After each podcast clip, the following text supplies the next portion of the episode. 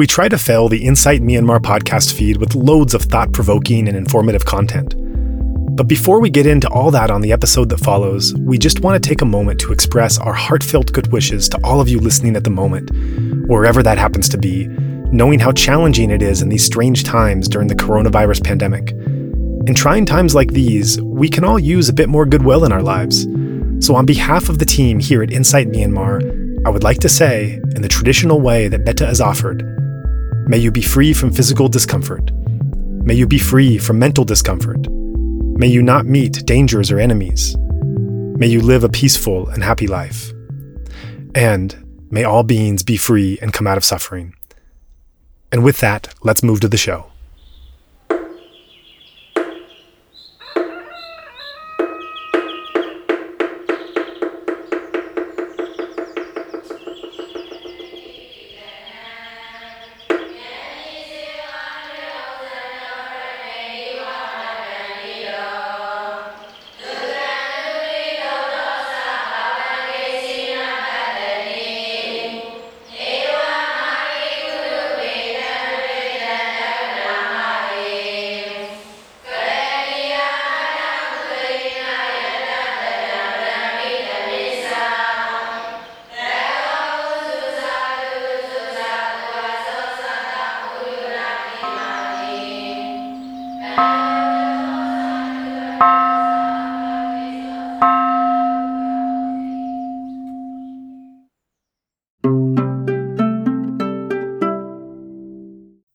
Welcome to the seventh episode in our coronavirus series. In past episodes, we have explored how the pandemic has affected monastics and meditators around the world. In today's show, we shift our focus to examine sites instead of people. We check in with three American based monasteries and meditation centers with some connection to Burmese traditions to see how they have responded in these unprecedented times. This show is also a bit different from our previous episodes in the series in that we don't look at single snapshots in time, but rather pan out for a wider perspective and look at how these places have adopted policies and protocols in response to the ongoing reality of the pandemic. Looking back over this special COVID series, it occurs to me that our episodes have developed in a similar way to what we've seen worldwide in response to the virus. For example, when the pandemic first hit, it sent shockwaves around the world forcing everyone to make major life changes in the midst of enormous uncertainty and confusion. Our first episodes reflected that as we spoke to individual monastics and others in Burma about the impact of the virus's initial onslaught. Over time, societies and individuals passed through various stages of lockdown, political disarray, waiting for successful vaccine trials, and COVID's second and even third waves. Our series mirrored that shift as we spoke to meditators around the world regarding how they were adapting to life during the long haul of the pandemic. Another level still in the world's adaptation to the pandemic has been the upheaval that so many businesses and institutions have had to navigate. Many businesses initially shut down entirely, either from their own assessment or because of government mandates. Over time, they evolved new and proactive ways to live within government guidelines and be responsive to a concerned public. This is now where our own focus moves. So, in this episode, we explore the evolution of meditation centers' responses to the ongoing pandemic. At first, many simply shut down entirely, and monasteries engaged in strict lockdowns, often the result of governmental restrictions against indoor gatherings. Then, over time, these restrictions lifted, either sooner or later, under some new guideline or another. At the same time, Many people remain skittish about attending large indoor gatherings, including meditators, especially without mask requirements. Regardless of a center's individual circumstances or the current local regulations, teachers, trustees, and administrators realized that this pandemic wasn't going away anytime soon, and that they needed to chart a new way forward in these very uncertain times. At that point, monasteries and meditation centers began to think hard about options for the dissemination of Dhamma outside a typical course or class format. Teachers also began looking for ways to ensure that the Buddha's timeless teachings of liberation remain practical and relevant for these challenging times. Each center found its own unique way to adapt and serve its meditator community, and those are the stories we tell today. The following conversations examine the internal process that these centers went through during the better part of the year, leaving off with their plans going forward for this winter and beyond. We hear from three different places today. We first check in with Sean Feit Oakes, the editor at Spirit Rock Insight Meditation Center in California. Next up is Ayya Soma, an Italian monastic and co founder of Empty Cloud Monastery in West Orange, New Jersey. Finally, we speak to Dick Delanoy, an assistant teacher at Dhammapatapa, a Vipassana center in Jesup, Georgia, in the tradition of S.N. Goenka. We hope you will also be inspired to hear how these different centers are working so earnestly to keep the Buddhist teachings accessible and timely, especially in such difficult times, as we here at Insight Myanmar certainly were while conducting these interviews.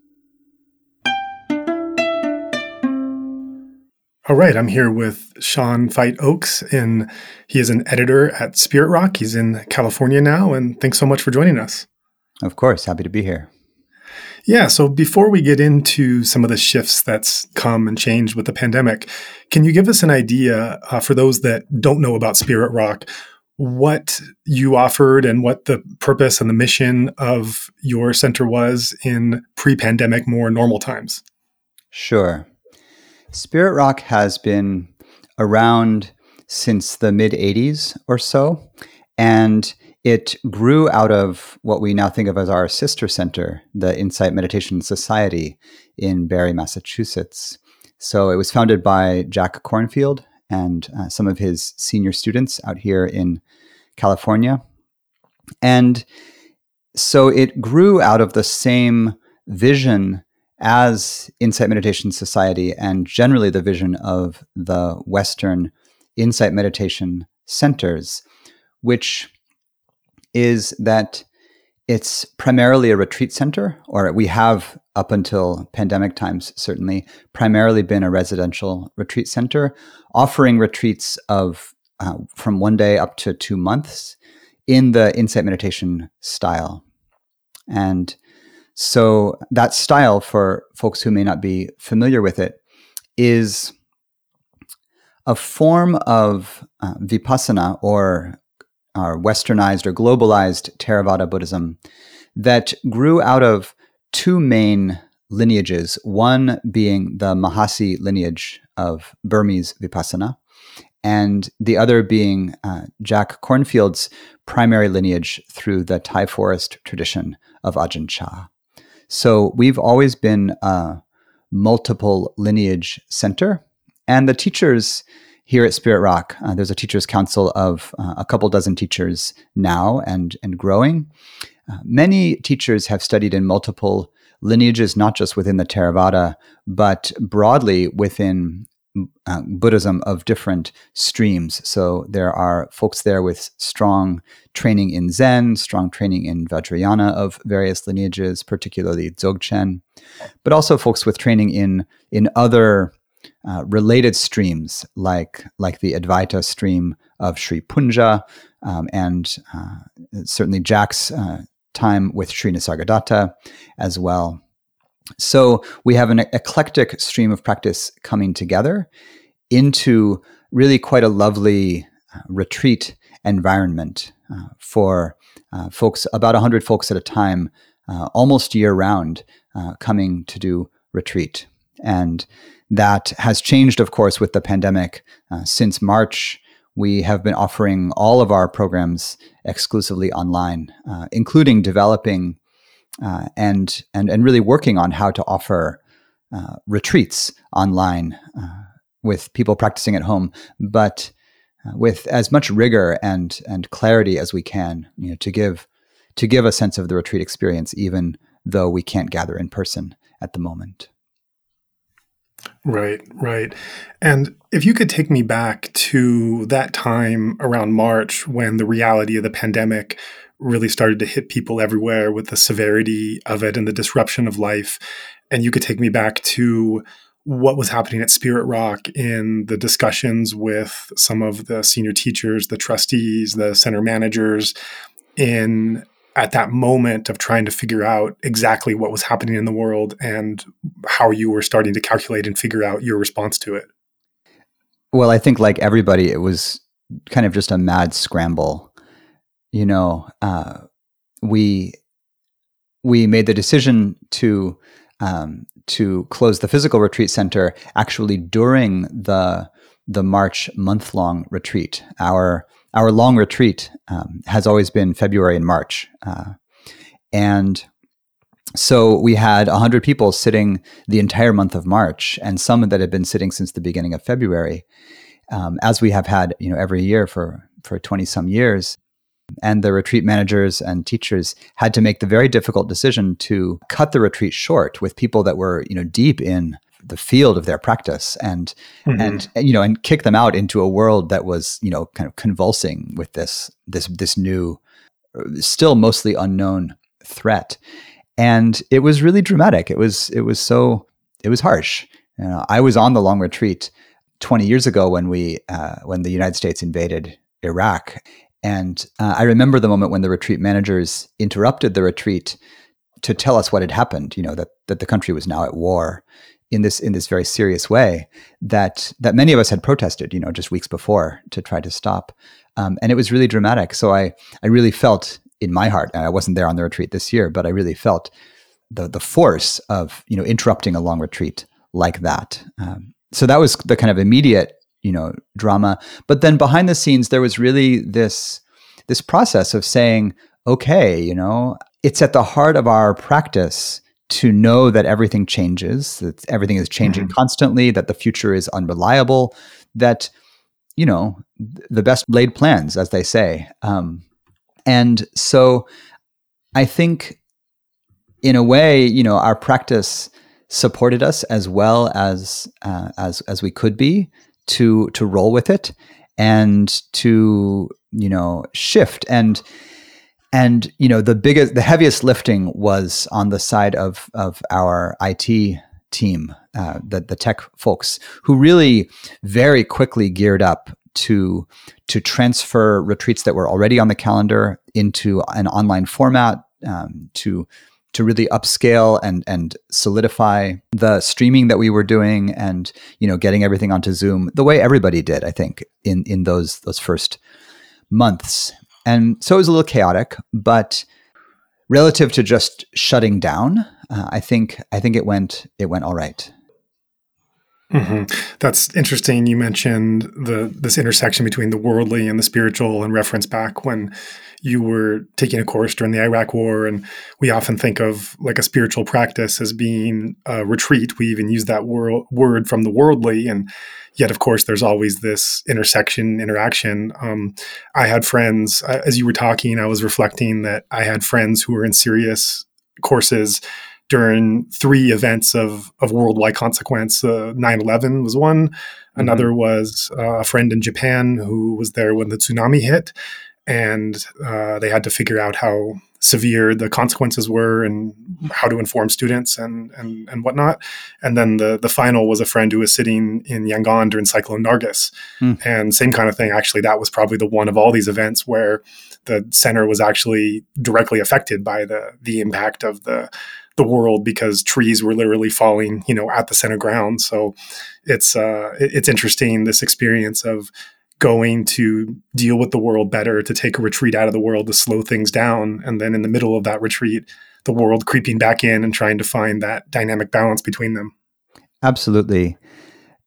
Generally, in my own teaching, I, you know, I try to resist making a dichotomy between the world and not the world. Mm-hmm. It's all the world. You know, when I was on my retreat um, in Yangon at Chanmyay Yeiktha, in 2002. So I, I, was I did a temporary ordination there. I was there for a rains retreat, and and you know when I was going there, uh, it was still in this. There was this kind of it was in this phase of like this tenuous opening from Burma being really closed. Mm-hmm. And and one of my teachers, I was getting ready to go, and I, I was talking with uh, with one of the Spirit Rock teachers about being there, who had who had recently just been there, and he said, he said, "Oh, it's you know it's going to be great. Just do this, do this, do this, do this. Oh, and and you know bring a whole bunch of five dollar bills um, just to give to people." Mm-hmm. And I was like, "To give to people."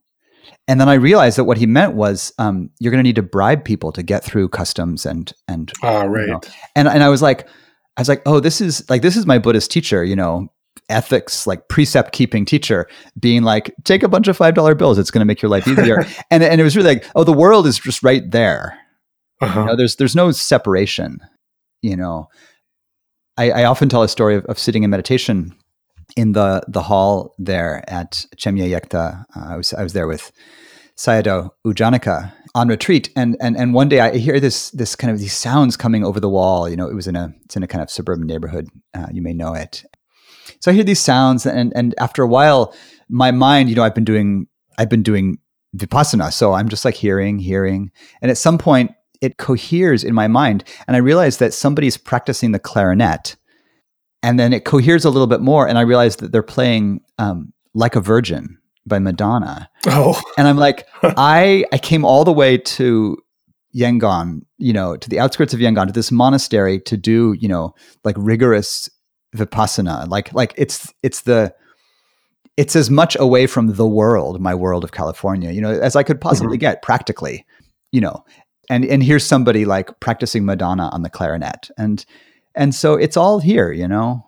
And and in that sense with Spirit Rock this year, um, it very much feels like that, you know, not just with the pandemic, but through the course of the year, it's really been part of our practice to, you know, to respond to the the crisis in race relations in the United States, to respond to the killing of George Floyd, to speak to, you know, the chaos of the election, and really the Western insight meditation centers uh, they're not monasteries, right? We're not, they're not, certainly not hermitages.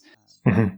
In a way, it is our mission to be a bridge between, you know, the inner and the outer life, you know, mindfulness of the internal, mindfulness of the external. And, and we really are community centers in a certain way for folks who have a kind of value that is strongly informed by early Buddhism, strongly informed by the precepts, by refuge, by uh, but also by concepts like interconnection and and interdependence. And and so it's it's at the heart of what we do to to offer uh, retreat practice, but also to to know that we are embedded in in the world, really in, in the complexity of people's lives, in the the political uh, situation. So it's all right here. And so what we try to do is is offer people, you know, resources and support for their inner life, uh, and, and really to be on a path of liberation in in the classical sense, but also offer guidance on what I would think of as, you know, guidance on right view uh, in this time? Like, how do we relate to our lives and and the world from from the perspective of, of the Dhamma? Mm-hmm. So it sounds like you're saying the unique way that Spirit Rock mission was set up to incorporate these teachings and the style and dissemination of the teachings led to a year like 2020 just being so disastrous and upsetting and disruptive on so many levels that inherent in your mission were the tools in bringing the teachings to this strange reality and unexpected series of events that we're living through and um, perhaps more smoothly trying to apply those to a very unsmooth situation. But there might have been some background in your mission that gave you the tools to look as teachers and administrators and how to respond in the most appropriate way i think that's tr- absolutely true on a you know, on a on a heart level in a way. Like I think we know uh, we as a as a as a lineage broadly, um, I think we're pretty good at this walking this line between the external and the internal.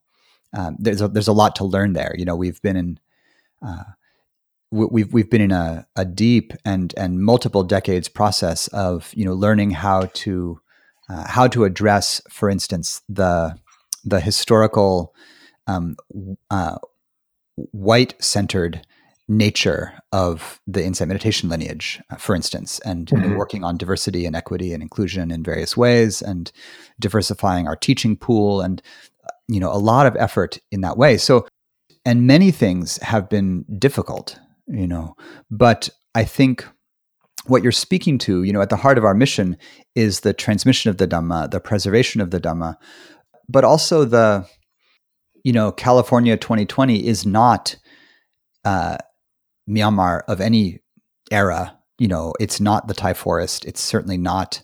Um, it's certainly not. You know, uh, Magadha in the fifth century um, before the Common Era. Even though that's where we take our texts from. So we're we're mm-hmm. as as Buddhism has always done as it comes to new cultures, we are translating and um, and and reinventing when when necessary all the time.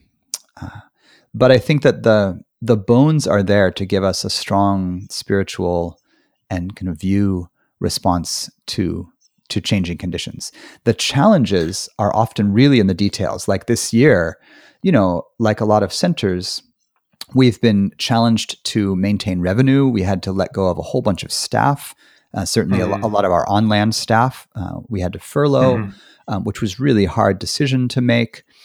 We've, uh, you know, we're certainly not we're certainly not making the revenue in you know online retreats as we would in on with people you know coming to retreats on the land, um, and but in, in beautiful trade-offs, you know, the online retreats can suddenly reach people all around the world, and people don't have to fly to California to do it. And right, um, but but the technical aspect of, you know, uh, turning uh, turning a uh, an in-person residential, you know, retreat center um, into essentially an online media company.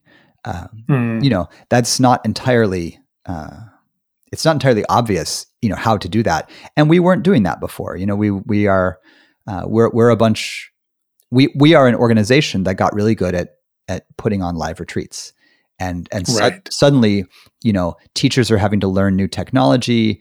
Um, everything's changing. Uh, and as we so that like the spiritual side is fine. Everyone's like, "Yep, everything changes." But mm-hmm. but in the relative, it's like everything changes and, you know, how do I do a breakout group again on Zoom? Like like mm-hmm. you know, mm-hmm. how, how, do we record things in a decent enough resolution and where do we post them and and what's up with server space and you know a million things um, right that are just ordinary the world you know needing to be to be engaged with right and looking technically at what it was you did and how you decided it.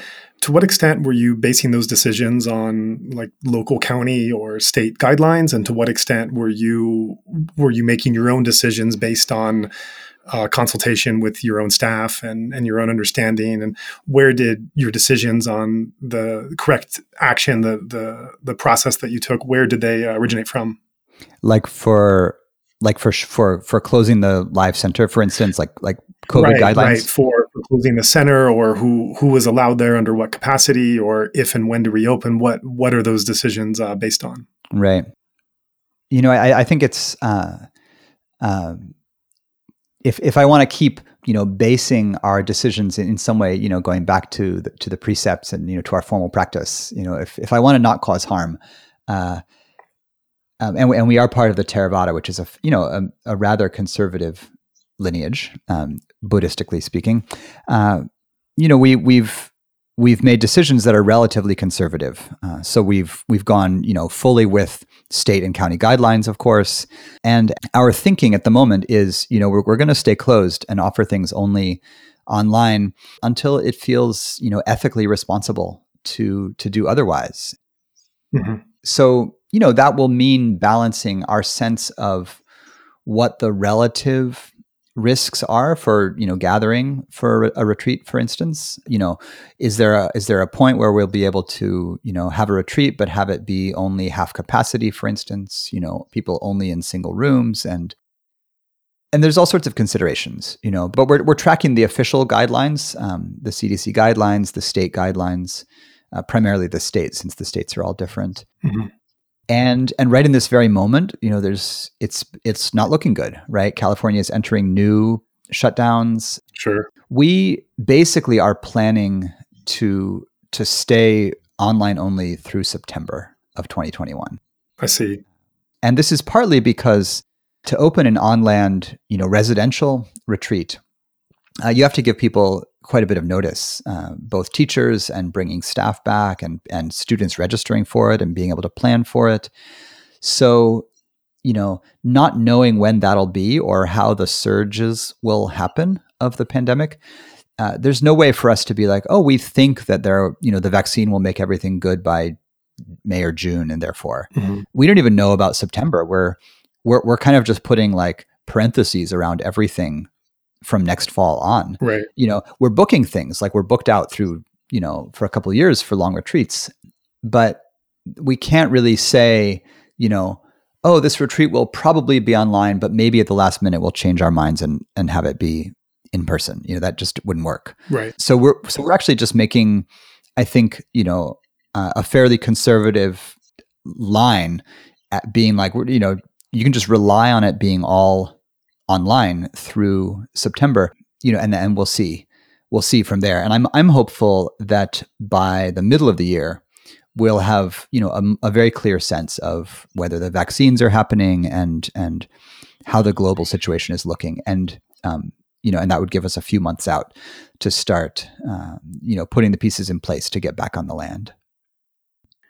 So you described the mood of the center when the seriousness and the gravity of the pandemic dawned on people, and you had to scramble like everyone else to make decisions of what exactly to do and how to adapt uh, to it. There was a period as, as we tracked the the spread of the pandemic uh, in the U.S., where there were several months where it just felt like, okay, everyone hunker down. We have to. This is a new normal. We have to get through this. And then, as it passed into summer and out of summer, there was a feeling of like, wow, this is you know all this this uh, kind of stay at home and this new normal that we were adjusting to. This looks like it's not going to be ending anytime soon. And there was another adjustment that people and organizations had to make that this is kind of the world that we're now living in for who knows how long to come. And so, with that mindset of the progression of the pandemic and also the awareness of the length of the pandemic, the open ended quality of that, not just a, a, rough period you have to get through, but more of an open ended thing that we don't know how long and to what extent it's going to last. Was there an adjustment around that awareness in your center that that moved from taking responses in the moment to uh, realizing the severity at the start to then realizing this is something we might have to live with for for some time and having to change and adjust even more or again on that level i think that that kind of adjustment has happened in a way like three or four times in the course of the year you know there's a, there's there's an initial like oh god you know like what are we going to do this weekend you know for the event and then there's like okay this looks bad let's start let's figure out what to do next month. Um, and then there's longer term thinking. One of the things that has been, I think, you know, a, a hidden blessing in this for us is that we have had plans for a long time to strengthen our online presence and our uh, our workflows and you know processes for putting the Dharma out online so uh, you know we've been pecking away at that for some years, uh, doing you know various things, uh, you know streaming some events, getting things going, and that's been fine. This year has been uh, a little bit like all of those things that we want to do anyway are now the the thing we have to do right away, and so it's really given us you know the space and and urgency to transition to you know a much more robust virtual offering uh, more quickly than we might have otherwise. You know, so we're building out you know a new website, and we're you know working on a podcast and uh, working with our archives, and you know converting things to formats that we can use, putting out online courses, and really ramping up our whole virtual offering and um, and that's something that we should have done anyway. Mm-hmm. I, I don't know, should right? That's something that that we were in the process of doing anyway, and in a sense, it's the thing that we would need to do anyway to to really grow into the 21st century. Mm-hmm. So we always needed to do it. Now we're doing it fast, right? Right, because it's the only revenue we have.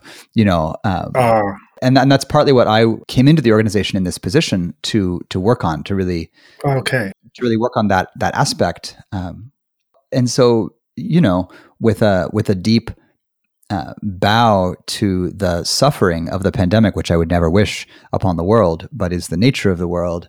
It's pretty exciting for me to come in in a moment when uh, you know, this is a classic like tech industry thing to say, right? It's sort of you know big big disruption. Everything has been disrupted, mm-hmm. so there's an mm-hmm. opportunity to do something uh, different, something new and different. Sure. And and a lot of mm-hmm. our our fellow organiza- our sister organizations, you know, other organizations within Insight Meditation, um, like Insight Meditation Society, um, and also, you know, sibling Buddhist organizations, you know, like Wisdom Publishers, for instance, which is doing beautifully at this, a lot of places, you know, uh, Upaya is doing beautifully at this, have really risen to the, you know, not just the challenge of the pandemic, but the the possibilities of the 21st century and you know deep interconnectedness.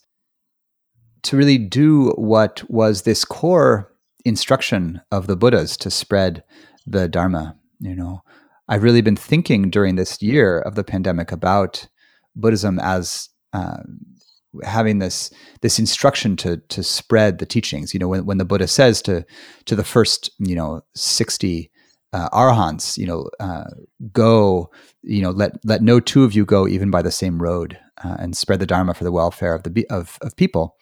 Uh, I, I really feel that in this moment of like, oh, we're putting things out that can be that can be streamed by anybody anywhere in the world. And that's so different from people being able to just like mm-hmm. come to our kind of you know gorgeous comfortable retreat center in marin county which is fabulous you know and you know to people in in the mysterious future please do come. It's great. But but what we get to do right now you know of of really spreading spreading the dharma in in this form that we've that we're so grateful to have received from the Burmese and Thai traditions, you know, and the other uh, source traditions in our lineage, you know, it's such a it's such an honor to be able to build out something that can that can really spread the teachings in this way quite quite broadly. Right, and that segues into my next question because in the world, a lot of businesses and offices have had to, by necessity, have had to innovate in all kinds of ways that were they would never consider were off the table or were completely out of the box because we'd never been in this situation before.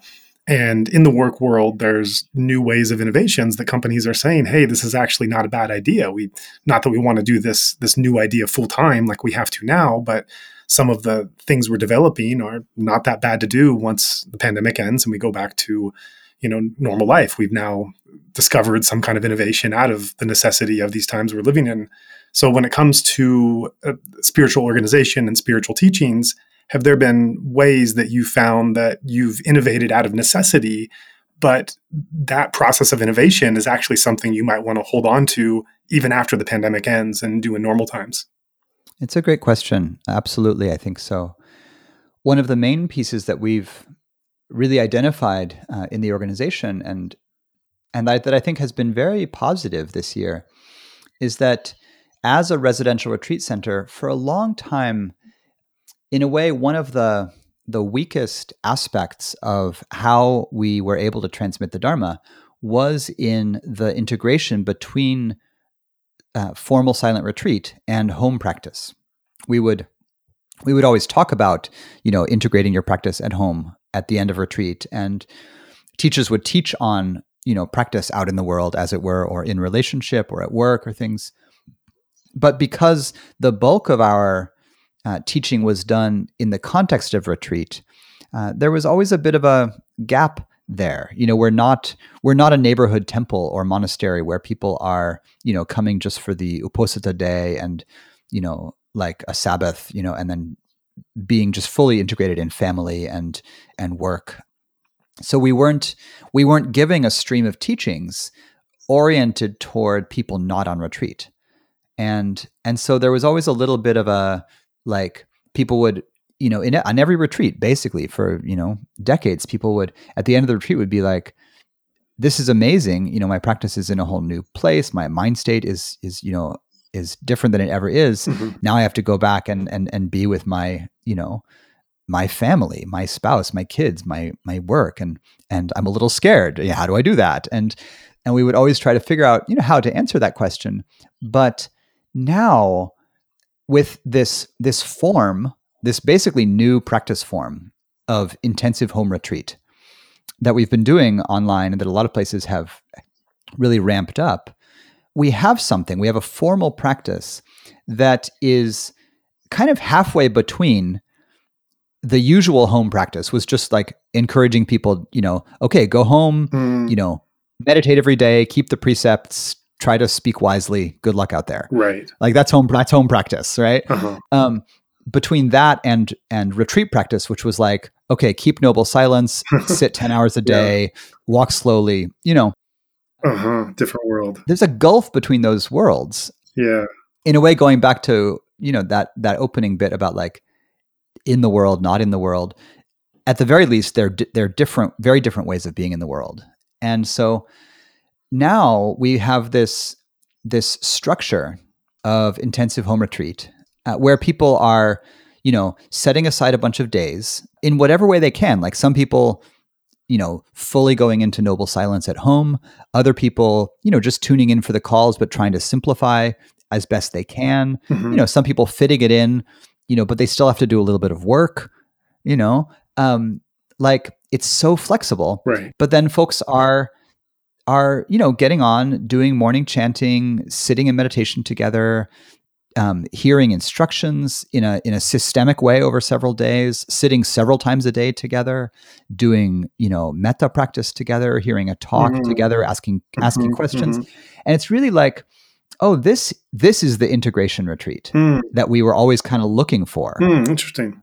you know it's like oh it's integrated because you know there's no way to disintegrate it's not like you can you know unless you live alone and then you you know it's more like a retreat but even then you know it's not like your neighbors know that you're on retreat and are going to like not play acdc or something whatever they're Mhm. you know yeah i mean there i was in burma somebody's practicing madonna next door like like Right.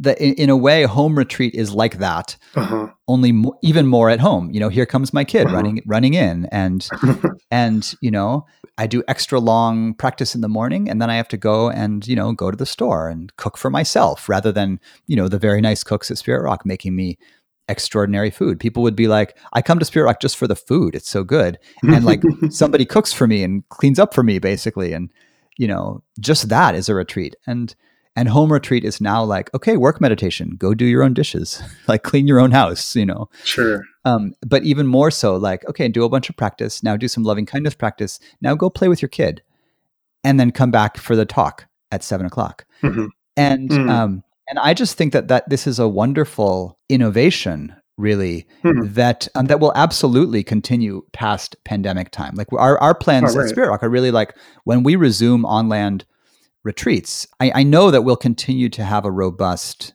virtual offering and and we'll definitely still offer you know some home retreats. And in a sense it's both home retreats and it's also like one other piece is that i think of it in relation to climate and and climate change. And you know as much as i'm thrilled for people to come from far away to spirit rock to sit retreat i have students in you know south america in europe and whatnot. And when we started when i started doing home retreats this year i had students say you know like i would love to have flown to california to sit meditation you know with you all but um, it's actually great. I'm just here in you know in my home in colombia or wherever. Mhm. and this is great. Like don't fly people. Like it's uh, th- there's there's this way that like oh people could be on retreat from anywhere basically uh, Mhm. any anywhere that the time zones you know allow.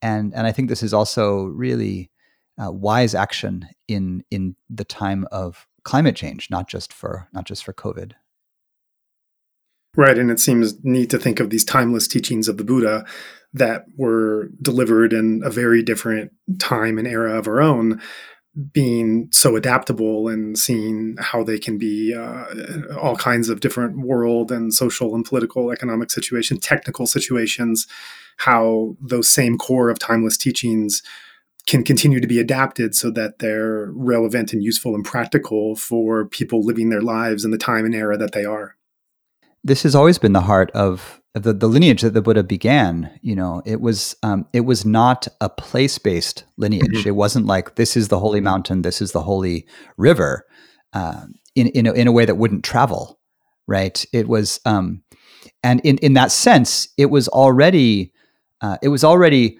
a step away from indigeneity, right? He, the Buddha didn't say this is the sacred religion of you know the the Magadha area Mhm, sure you know he he really said you know th- these are teachings that that do translate right? It, in in that story where he has the arhants go, go out and you know spread the dhamma, he also says you know teaching the language of the people. He says teaching the vernacular, you know, mm-hmm. and so there's always been this this process, you know, that in the West anyway we could call evangelical, right? This kind of spreading the dhamma process where it changes. You know, it, it changed when it went to China and encountered Taoism and Confucianism and and you know new doctrines came in and old doctrines were shifted and you know it changed as it got rooted in the Tibetan plateau and met the local spirits there, the local deities. Mm-hmm. And and in a sense invited them in, you know, or or or Buddhism was invited in to what was already there, you know, and they they, they mixed. And in this way, when the Dharma came to the West, both in the stream of the many immigrant communities that established Buddhism here, um, and then later in the we could say other immigrant communities, white folks who went to Asia and and brought folks back here, um, in and you know into the convert lineages, convert Zen, convert Theravada, etc. Um, it has in all of those instances, it has morphed and changed to meet the times and the, to meet the new place. And given how, many, how much crisis the world has seen and how deeply Buddhism in, in many different places has, has met the crises as they've arisen. Uh, mm-hmm. This, this, in a sense, to me, feels, you know, within my lifetime, it feels like, oh, this is this kind of big cataclysm, but it's not apocalyptic. You know, this is not the end of the world. This is actually just right. more of the world. There's always been pandemics. There's always been wars. There's always been the end of empire, mm-hmm. and Buddhism has has persisted uh, in this relatively stable, in some cases, format, changing all the time. But there's been a persistent, uh, you know, core to it for for really this you know very long period. The way that folks say that the Theravada monastic organization is the oldest continually operating corporation in the world. Uh, I haven't heard that. Right, corporation meaning operating by the same set of bylaws. Right, right, with right. the Vinaya as the bylaws. Yeah, this is a very stable institution. Mm, good point. You know, and and so I feel uh, it, it it actually buoys my spirit living in what feels to me sometimes like a very apocalyptic time mm-hmm. to to feel that you know it has changed tremendously and and you know colonialism changed it tremendously but uh, but the core insights that the buddha put forward seem to continue to communicate in a in a relatively direct way. Like we read you know you read a good translation of of the suttas and you get it. Like the the insight hits you. It's it's still available. Um, and and this this is really just a source of of faith for me. You know that that the Buddha Sasana, that the dispensation of the Buddha is still the wheel is still rolling. You know, um, and I think this is this is a beautiful beautiful thing to to take part in uh, in this time. Right, right. So we've talked a bit about the teachers, the administrators, how the center operated, what's been going on in the world, uh, what you've done with courses, the area I'd like to turn to next is the students themselves and looking at it from their perspective. You've obviously dealt with a number of students as a teacher, I assume also as a administrator or or server or helper somehow. You've seen their spiritual struggles and successes uh, over many years. Looking at what students are going through now, do you see any shift in kind of what people are going through, what's coming up, how they're working with it, or do you just see kind of more of the same as it's been. It's just uh, it's it's uh, the same process, but it's just a different way that it's being taken on with the details. Hmm, that's an interesting question. I would be interested to hear what you know some of our students directly would say about that. Um, mm-hmm. From my perspective, one of the things that seems most prominent in relation to to this year, particularly and COVID, is is isolation that you know uh, that we we hold as as profoundly central to the to the dharma that spiritual community um, is is tremendously important and and so you know people come on retreat or they come to to sitting groups and and they really feel like they they have a community of like-minded folks, a community, a spiritual community to resonate with. And it's just not the same on a Zoom call. Like it's different. It's sure. it's wonderful in some ways. People are far away, mm-hmm. you know, people are still connecting with each other. Humans have an extraordinary ability it seems to to keep figuring out how to connect with each other socially, relationally, mm-hmm. Um, mm-hmm. you know, despite all obstacles. But there are totally people who we've lost, you know, temporarily, mm-hmm. hopefully, you know, who are mm-hmm. just like, I, I've heard it myself. You know, friends or folks that I know, students that I know have been like, I just can't really deal with another Zoom call. You know, mm. it's like I'm on Zoom meetings all day for work. I just I can't, right, right. you know, come to the sitting group mm-hmm. at night, and it's just another Zoom call you know and i get that like, yeah how uh, how tired my eyes are of the screen hmm. you know and mm-hmm. and only seeing people um, you know in these little glowy boxes. Uh, and so you know we're we're resilient but we're not um, you know we're not gluttons for punishment. So you know we've lost some folks for sure who just don't resonate with the virtual format. Um, and and my hope is that the, you know those folks are enjoying their their non-technological time as best they can and practicing and getting mm-hmm. support mm-hmm. in whatever way they can and that they of course they come back you know as soon as we can gather in person together but that's the that's one of the main things that i think about for the students this year is really um, is really the sense of isolation and a lot of what i'm trying to do in in my role at spirit rock and what many of us in the administration and the teaching body are trying to do is to try to figure out how to how to bridge that gap you know how to mm-hmm. how to do online events where folks actually do feel uh, more connected to each other you know more small groups um, you know less noble silence of course more conversation more ways for people to feel like they're actually in a room with other humans and not just you know on their couch alone where they spend the whole rest of their time so trying to to respond to isolation is one. And mm, you know, and the other main thing in this year and this year and last year, I'd say, but really accelerating over the last several, is a strong urge from you know, not not all but many parts of our practitioner community, our student body, to respond in a in a wise and and communal way to the the crisis of racism in this country and to figure out how to mm-hmm. how to respond as a community to the the political situation. Um, how do we, as as Buddhists, um, as convert Buddhists, how do we respond as activists?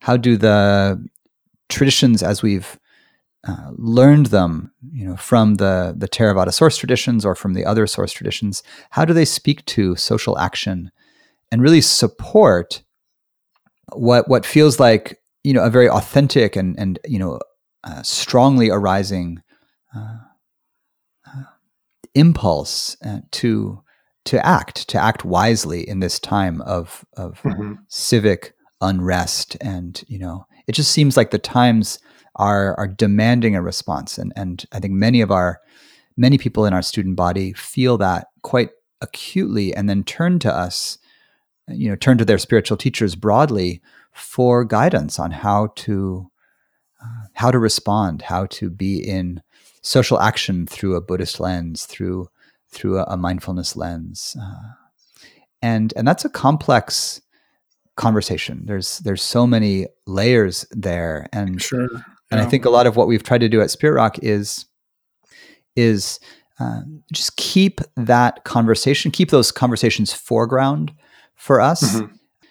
and really uh, give platform uh, to teachers uh, within our teaching body that that are really speaking to that. So to to try to amplify using whatever platform we have, whatever cultural weight we have as a large center, to uh, to really lean into supporting uh, teachers who are active in the intersection of of the Dharma and and social justice and anti oppression work, uh, and, and, really build the a, a, Buddhist side of the conversation um, in this country that is that sometimes runs in parallel to the progressive left, but other times doesn't, you know, but and really but that draws on Buddhist principles, draws on the Dharma, is grounded in the Dharma. Mm-hmm. And I, and I think that's a long term project, right. but one that's been quite acute in the in recent years, and and really I think very beautifully central in the concerns of our student body.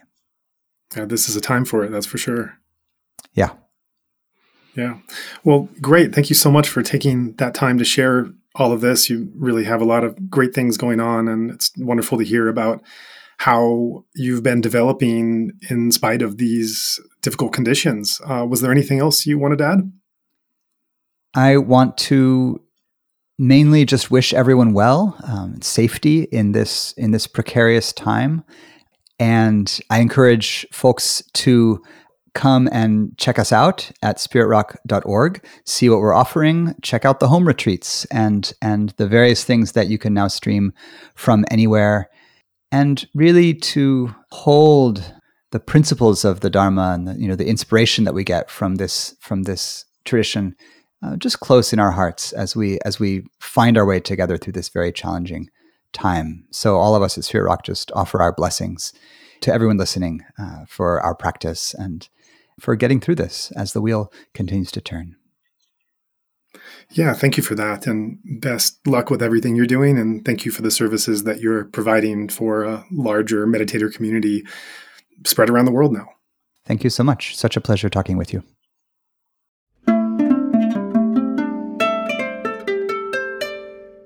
Ayya Soma, thank you so much for joining us here on the Insight Myanmar podcast. Thank you for having me today. Yeah, great. So, First of all, can you tell us a little bit about your monastery, Empty Cloud Monastery, at the time before this whole pandemic hit? What were the normal activities? What were the normal offerings in times more normal than what we're living in right now? Yeah, sure. Um, so I don't think it was ever normal for us. Mm-hmm. um, because we actually moved into the new place. Um, uh, so in uh, Empty Cloud Monastery in West Orange, New Jersey, mm-hmm. uh, at the end of December uh, 2019. So like a couple of months before the pandemic started kicking in um, here in the United States. And before that, we were in uh, Rockaway Beach in New York City mm-hmm. for four years. So it was an entirely different setup and setting and neighborhood. So we moved in at the end of December. We started actually we inaugurated uh, the new monastery with a month long um, jhana retreat.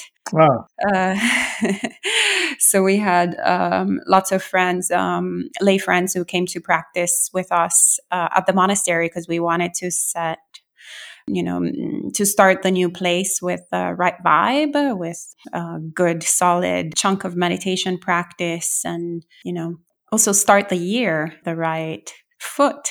And then after that, uh, we kind of, um, I guess we we started um, getting familiar with the neighborhood, with the new neighborhood where we were. So uh, we were doing a little bit of what we were we had been doing for four years mm-hmm. in uh, Rockaway Beach, which was offering uh, meditation retreats, um, uh, Dharma um, Sutta study retreats, led by uh, monks and nuns of all different Buddhist traditions. And um, so we had Venerable Chanda come and join us and uh, leading a weekend retreat uh, from the UK. We had some of the friends from the Thich Nhat Hanh tradition come and, and lead uh, days of mindfulness. Uh, we had Venerable Dhammadipa from California uh, lead another five day retreat, and then lots of different workshops to wel- welcome the people in the neighborhood who were very excited about uh, having a Buddhist monastery finally uh, close to home, since we're the only one in this particular area mm. of um, of well of the country, but definitely in New Jersey.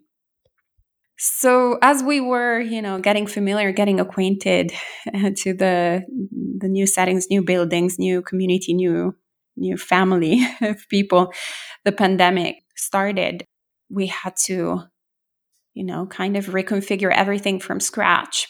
Sure. but it's been both, you know, um, something really mm, dramatic for a lot of people. But also, it's been a blessing for a lot of people in, in so many ways, uh, this pandemic. So, our community has uh, obviously had a lot of different struggles, like everyone else, like every, you know, person, I think, around the world, really. Uh, in these times.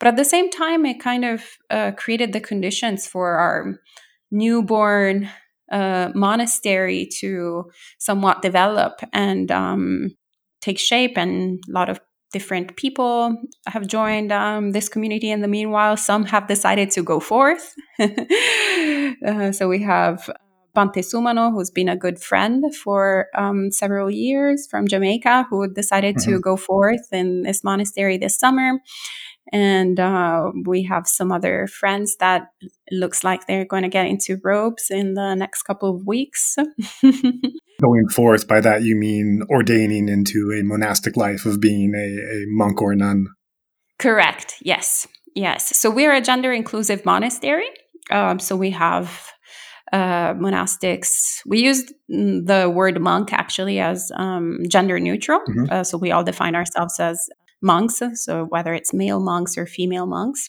Right now, I'm the only bhikkhuni at the monastery, but um, we have some uh, female aspirants that are uh, joining um, as residents and want to go forth. So, yeah, so it's exciting uh, in amidst the the drama. it sounds that way, yeah. So it it sounds like you you guys had been really active as a Buddhist monastery and with diverse Buddhist activities in New York City.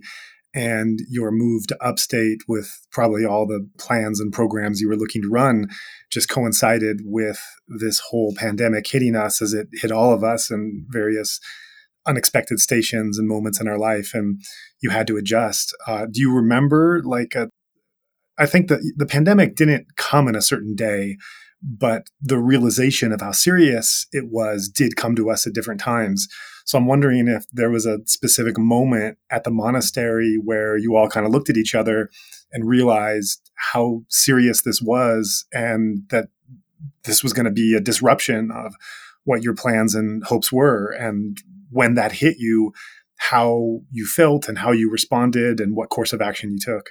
Yeah. Um, yeah. Thank you for asking. That's very important because I feel uh, actually it was a big teaching of uh, greed, hatred, and delusion, especially a lot of delusion. So, not wanting to really uh, look at the gravity of the situation. I think we've all experienced that at a certain point. But I'm originally from Italy, so I was born and bred there. And um, Italy was one of the first countries who was severely hit. Um, so I have several friends that also have been affected by COVID 19.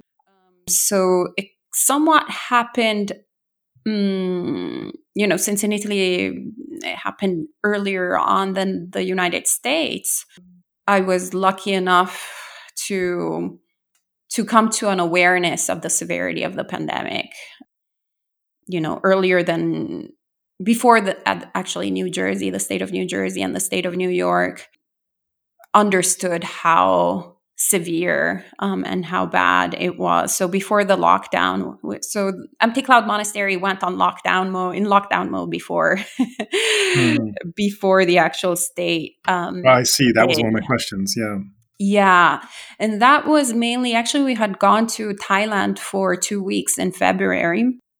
And that's when there was some sort of awareness that the pandemic was spreading throughout the the world. But I have to say that back then I wasn't taking it very seriously, unfortunately, as well as other you know lay friends or other um, monastic friends it was a little bit too early because we couldn't see any symptoms so, so that's why i'm saying it's been a great teaching of delusion because sometimes all the you know the the facts and all the the material is there but we decide not to see it um, because it's uncomfortable and then as we came back all the news started coming from italy and uh, at the same time there was a lot of anxiety because we had just moved here and the monastery is new and we actually have a mortgage. It hasn't been paid all in full, the building.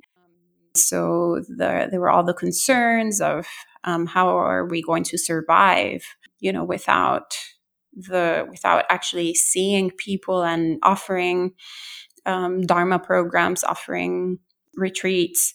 Um, so it was a real concern in the mind. We're not, you know, um, an organization. We're a very grassroots organization. We're not supported by any uh, pre-existing community of either Asian Buddhists or, you know, we're not part of a larger organization. So the struggle was real, so to speak. Um, so at the same time, we had all these retreats scheduled. Actually, it was the first one in March was supposed to be led by myself and Bhante Suddhaso, uh, who is the co- founder with myself of Empty Cloud Monastery and Buddhist Insights, the nonprofit. And we just looked at each other and with the information that we had from my family and friends in Italy and from the newspapers there, we just had to do what felt compassionate. And we were like, well, if we're going to close the monastery because of this, well, so be it. But we can't risk um, the health of the people that are coming here um, on the retreat. So we canceled the retreat and we just locked everything down and and we were kind of resigned uh, to any sort of possible outcome. And I have to say that people have been incredibly supportive and generous, which is why we're still we still have a monastery in November 2020, and we still have food to eat. Uh, people have been coming to to feed us on a regular basis. So lots of gratitude, I have to say, lots of gratitude. Yeah, sure, sure. Can you describe a little something of the the trustees the management or the teachers when you came to the conclusion that so first the pandemic hit, right? And then you realize this is a serious thing. We need to lock down and it's a disruption of normal life. But then for everyone, it doesn't go away and it still is not going away. We don't know how long it's going to stay with us. So it's not just an uncomfortable or disruptive period we have to get through, but it's kind of this everlasting dukkha that we don't we have no knowledge or sense of of when we're going to come out of it. And once some of the people at your monastery started to gain that realization that we don't know when this is going to go away. We don't know how long this um, lockdown or unusual circumstances are going to be in place. How did that begin to affect uh, the the mission and um, attitude at the center, at the monastery, I should say? Yeah, um, of course there being lots of different minds involved uh, in the organization besides myself and Bhante Suddhaso's. different people have different reactions. So there's um, either you know anxiety, agitation, um, financial concerns, as I was mentioning, or perhaps also just concerns of how are, how can we be uh, still a supportive presence for people because in a way you know spiritual practice is an essential business for the well-being for the mental health of people. Um, so how can we support people's mental health and at the same time support also their physical health? Um, so that was a matter of of debate here like how could we how could we meet all of these requirements? And there was a bit of brainstorming but there was a time constraint as well in terms of you know making the decision of whether to shut down the monastery or have the retreat that I was mentioning earlier. And so back then, actually, you know, also in Italy or in Europe, where um, people were hit pretty badly, actually, they they were mentioning you know a three week lockdown or a four week lockdown, something like that. So we were like, okay, well that sounds reasonable. Basically, we're just going to shut down for a month and then take it from there. And so we decided to actually offer uh, support to people mm, online. Uh, so we were one of the first organizations that offered live streams straight away because it seemed like the sort of most sane thing to do. and um, we actually did it did it in a little bit insane way, uh, which was offering two live streams a day every day.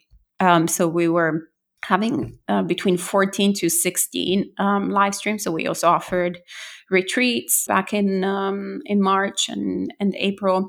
And we are like, okay, well, we're going to do this till the end of the pandemic, thinking that it was like four weeks.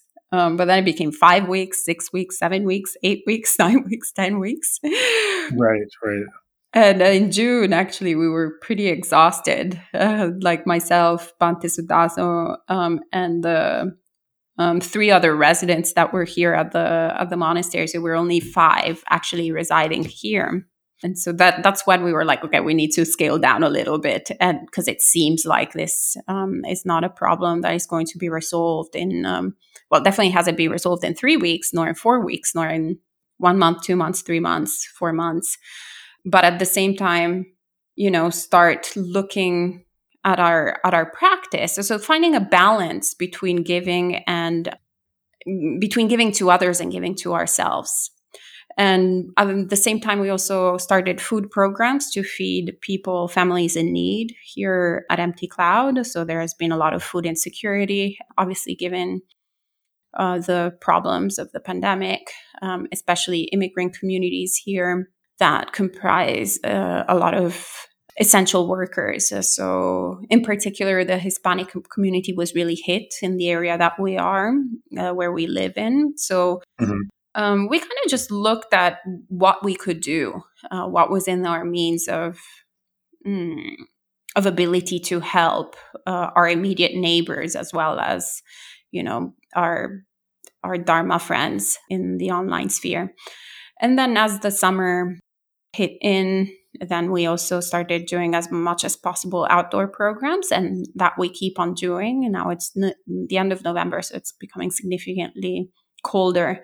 Uh, but this weekend, since the temperature is raising, it's going a little up for a couple of days. Uh, we're offering a meditation and hiking retreat at the reservation hmm. uh, close by. And, um, so people can both do, you know, practice social distancing, but at the same time, uh, you know, practice mindfulness and um, get a little bit grounded and and learn that actually a lot of times certain situations can be actually great opportunities uh, to really understand the teachings, especially if, you know, of course, if someone is into Buddhist practice.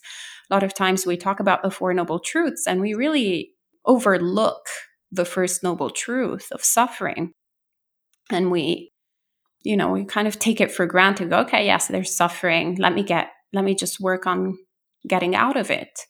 And so this I think, creates the conditions to overlook what the Buddha is really talking about in terms of suffering, which is not just, you know, I don't like my job or I'm not satisfied in my relationship or, you know, things are not that great, they could be better. But we're talking about old age, sickness, and death. And during this pandemic, it was impossible. It is impossible. It's not was, it is impossible mm-hmm. to overlook mm-hmm. this real truth of what we're talking about. There are people dying. There is this incredible, fast, quick sickness that takes people and, and kills them. And it's awful. It's incredibly, incredibly horrible. And it affects the elder people even more. So it is uh, like within this suffering, it's important to to take the time to to really learn from it and understand why it's important than to under you see the cause of suffering enter the end of suffering and follow the path for the um, cessation of suffering. So it's a very powerful i would say mm, you know teaching that that 2020 is giving us so you've shared a number of ways that you've innovated with under the current circumstances, like offering different kinds of courses, offering Zoom and uh, teachings online that weren't done uh, prior to, to the extent you're doing now. What kind of response have you seen to some of these offerings on, on the part of the students? Oh, people have been extremely grateful. So we have we actually use YouTube Live uh, for most of the things that we do. Um, so I think that gave people also a bit of a break from uh, the Zoom offerings that are more interactive, I guess. So some of our some of our friends were quite happy to just you know use YouTube and type. I guess us Buddhists were a little bit more introverted sometimes. So um, yeah, people were quite happy. It also allowed interestingly enough, uh, many people to have more access to the Dharma because they live in places where there's not, um, you know, a temple close by. Uh, so we had people from the Midwest uh, log in, um, or just different places where a lot of people from Florida, uh, where there's not, uh, they didn't have prior to the pandemic the opportunity to go and learn at a temple, learn from monastics. So yeah, actually, we made a lot of new virtual friends that go from you know Malaysia all the way to Italy, actually, to my home country. Mm-hmm um, growing by Arkansas and different states, uh, uh, Oklahoma here in the United States. So that has been, I have to say, a beautiful gift to to be able to have the opportunity to share the Dharma with so many people. Sure. Um, and who've been very grateful um, that this was finally available and from there to be able to point them out also to different monasteries sometimes they were actually close to monasteries um, close to dharma centers but they weren't aware of it uh, so one of the missions of buddhist insights the nonprofit that, Buddha, that bhante and myself started uh, five years ago is to connect people with monastics so uh, a lot of times people you know get in touch with us um, but we don't you know, just tell them, okay, stay with Buddhist insights and that's it. Um, listen only to Ayya Soma and Bhante Suddhaso, but rather um, also point them out to to other monastics and also different traditions. So yeah, our, some of the friends in Australia, we point them out to uh, our friends like Bhante Sujato, Bhante Akaliko, who are also offering live streams on a regular basis, Ajahn Brahm, mm-hmm. of course, or people in England, Venerable Chanda, as well as you know, all our friends at Amaravati. Uh, here in the US. similarly, if they have chant centers close to them, close by, or wherever, if we have resources, presenting them. And so people had the opportunity once again to have to start building relationships um, with communities um, that then they can also join in person once things will get hopefully in um, you know sort of more humane level of interaction um, outside rather than just digital. Yeah, we also once again got lots of people here uh, at the new monastery. We're in the suburbs actually, so we're not in the forest nor in the city. We're in a bit of an in between and we have quite a, a bit of um, uh, quite a few acres, not not that much, not that many acres, but a few acres, uh, large enough to have outdoor programs. So we're with um, quite a few people.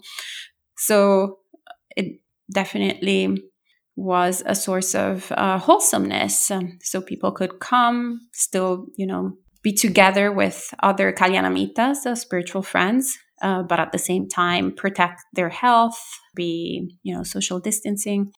So yeah, the reception has been incredibly good, and um, once again, people have been extremely generous. So they also had the opportunity to uh, to practice uh, the virtuous qualities that the Buddha encouraged us to develop, and supporting the monastic sangha. And we've been, and that's how we're still alive today.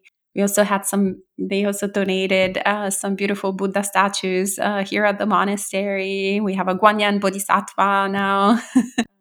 So yeah we we've been showered with uh, with blessings i have to say. We're very grateful yeah that's great to hear you know sometimes when a difficult situation hits human nature can respond in any number of ways and i think times like this allow us to see the strength of some of our institutions and and the different parts of our human nature. So it's great to hear that at a time of difficulty like this, you're actually having people uh, step up in some ways, even perhaps above and beyond in the normal flow of things. And that actually leads to the next question I have, staying on the topic of uh, the students' response to some of the activities you're doing and what you're noticing. You know, in your position as a spiritual teacher, you've worked with a wide range of students over the course of their own journey and some of the struggles and issues they go through. You might have seen some patterns given where you are and who you're, what types of people you're working with.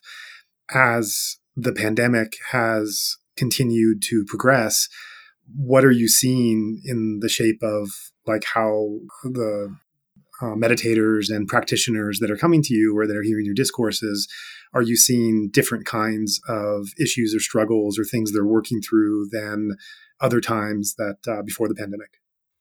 Um, actually yes. Well you know the pandemic here in the us contrarily to where I'm originally from, uh, where it kind of hit pretty much anyone uh, throughout the spectrum of society. So whether you were on sort of the wealthier side or on the um, lower uh, end of the um, the spectrum within the society, you know, it didn't it didn't really see um, any sort of differences. But here in the U.S., um, for obviously the complicated history of this country, it has hit uh, significantly mm, more uh, people of color. Um, uh, so who have been affected pretty badly uh, by the, the pandemic and it was obvious it was obvious um, also here in, in new jersey and so this created obviously also the conditions for I'm pretty sure you followed the news. So in uh, in the spring, for for several, you know, with George, the killing of George Floyd, for mm-hmm. a lot of um, issues that are of discrimination and of racism that have never been resolved here in the United States uh, to come to the surface and for them to become a sort of subject of conversation. And um, here in at Buddhist Insights, um, historically, we've had a very diverse group of practitioners. Um, so, half of the people identify as people of color, and they come from the most diverse backgrounds. So, we have literally every single continent represented at, uh, at Buddhist Insights.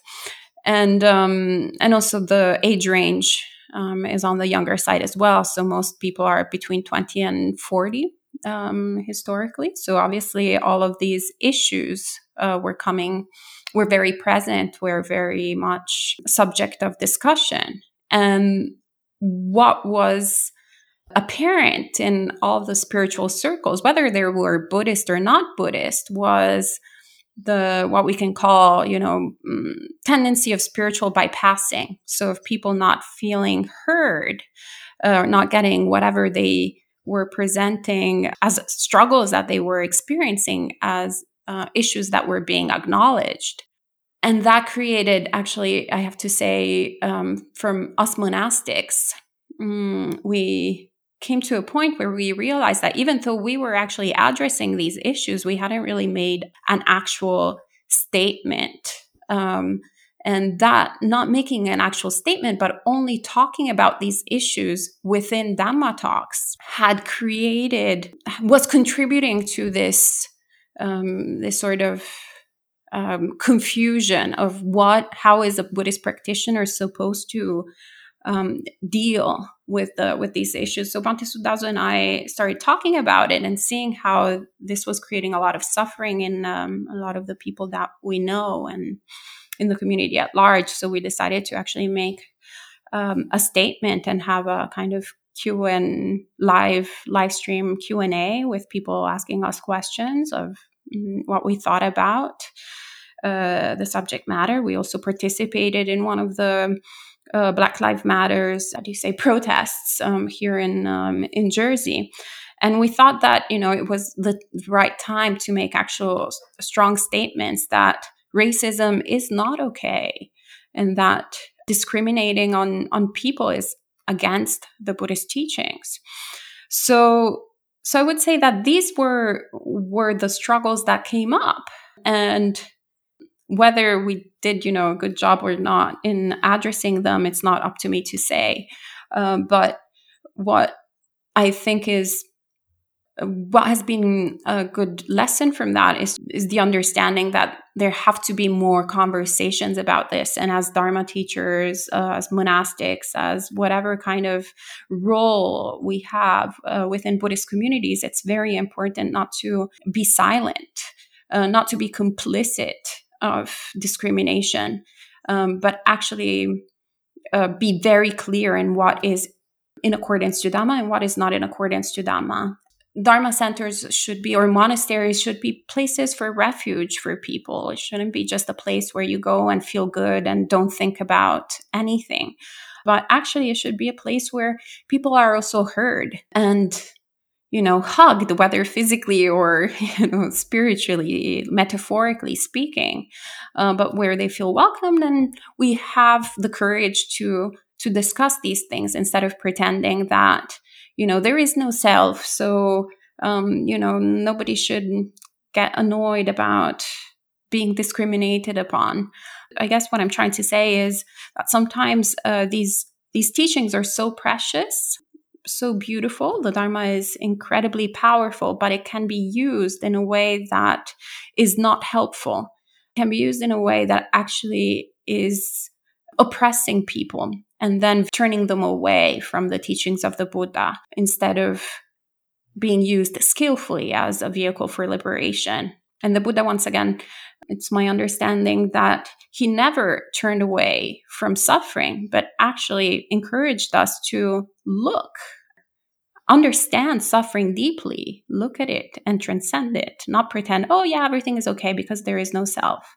So, like when, for example, Venerable Kisa Gotami, before she became a Venerable, lost her child, he didn't go just, um, oh, well, you know, of course, we all die. Um, well, but there is no self, so who cares? No, he acknowledged um, her suffering.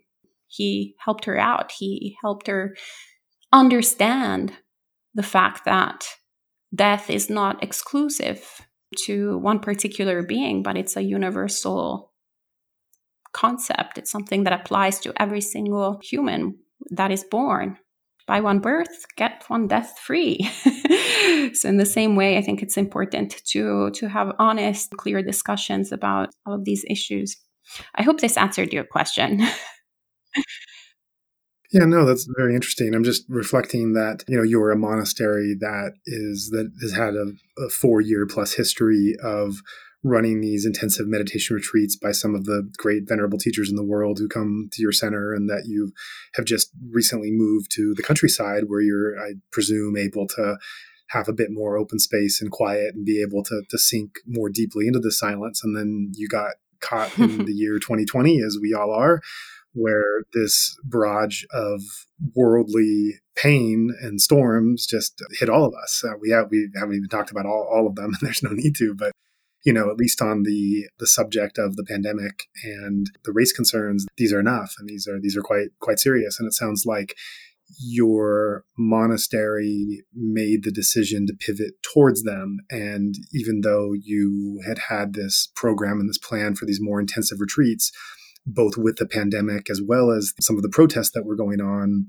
that you put your resources and teachings not only into the spiritual field of still doing some kind of mindfulness retreats as was possible with social distancing and with uh, giving discourses or, or maybe instructions on Zoom, but you also did things like organize food drives for those in need and to speak out against and participate in in some of the protests that were going on at the moment. So it sounds like you you made a very intentional turn to want to apply these spiritual teachings in a very worldly way with what was going on in our lives at this time.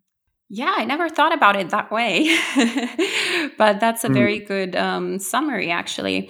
And also, once again, it's very good teaching to um, really understand that the Dharma is something that needs to be applicable in every single moment of our life, whether there's a pandemic uh, going on or there is not a pandemic, whether we're encountering people mm. who are you know having a difficult time finding food to eat or whether we are dealing with people that um, have a full belly.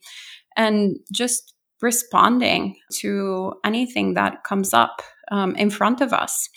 Um, i remember um, meeting venerable Thich Phap Hai who was one of the senior uh, disciples of Thich Nhat Hanh and he was talking about the definition of engaged buddhism which simply means uh, he was uh, telling us being present in every single moment with whatever is you know the difficulty that um, whatever is the suffering that in you know is manifesting mm-hmm. so so yeah i guess this was the time 2020 has been the time for us to to practice engaged Buddhism, but um, I think we did it exactly in that way. That was not, you know, like planning or strategizing, but rather just responding, seeing what is the appropriate response right now to what is currently currently going on, which is currently arising either within the monastery or outside the monastery, you know, in the community or in the city close by because we're right outside New York City. Like what what are the things that that need to be addressed and trying our best to to act in the most skillful way possible in accordance to Dhamma. And of course, we're not perfect, so I'm I'm pretty sure that not everything we did is perfect, but there's the aspiration for perfection. There is the aspiration for enlightenment, and so hopefully we're closer to awakening. Mm-hmm. And do, do you feel so? Some of the innovations that you've done and this pivot that you've made in in wanting to face and respond to these worldly situations head on, do you feel this is kind of a momentary shift in terms of what the needs are at the moment, or do you feel that something a bit more powerful and dramatic that it might be affecting the very mission or fundamental nature of what your monastery is and how it behaves in the world? Yes, absolutely as with everyone in in the world right now i think the pandemic has been a bit a big earthquake in our lives and um, also somewhat um, created the conditions to see what is important and what is not important. So of course the lockdown and everything has accelerated uh, the monastery part of our monastery and retreat center. Mm-hmm. so before, I think we were operating more as a retreat center. Right. And now we're operating more as a monastery. And so I'm not quite sure what exactly the future will be. We'll only know then. sure. But um but yeah, of course there's no there's no turning back to the form, shape, and mind that we were in the past. That's all gone. Uh, we've had a new rebirth. So we'll see. There's once again, we're just uh, practicing engaged Buddhism. right now, there is lots of enthusiasm, as I was mentioning, in terms of being of joining this community, also in in robes. so people who are who are aspiring to be to be monastics. Um, so that's what we're currently working at here, and um, it's also, as I was mentioning, a gender inclusive monastery. So there's also interesting conversations that we're having in what exactly that looks like, especially since we're all wearing Theravada robes. There's not really a pre-existing model to look at to copy and paste. Mm. So this is creating some really interesting conversations and also the realization that sometimes things are a problem only if we make them into a problem, which is quite refreshing. But you know, it's all new, uh, so so that's why I'm saying that there's a lot of blessings because probably these conversations wouldn't have happened or these dynamics wouldn't have happened had you know, such a tragic thing like the pandemic hit us. And yeah, we'll we'll see. yeah, it sounds like you're juggling a lot there. Yes, absolutely. Um, we de- never get bored here. Hmm. Well, I really appreciate the time that you made today with everything else you have going on and to be able to share a bit about how your monastery has progressed and where you're at now with the pandemic and how you're responding to it. And before we close out, was there anything else you wanted to add?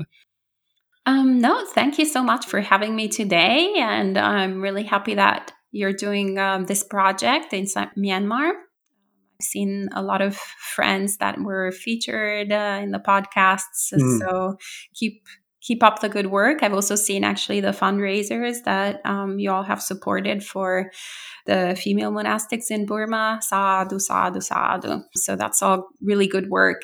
So sending many blessings to you all.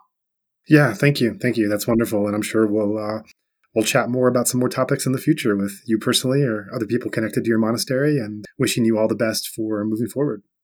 Likewise, thank you.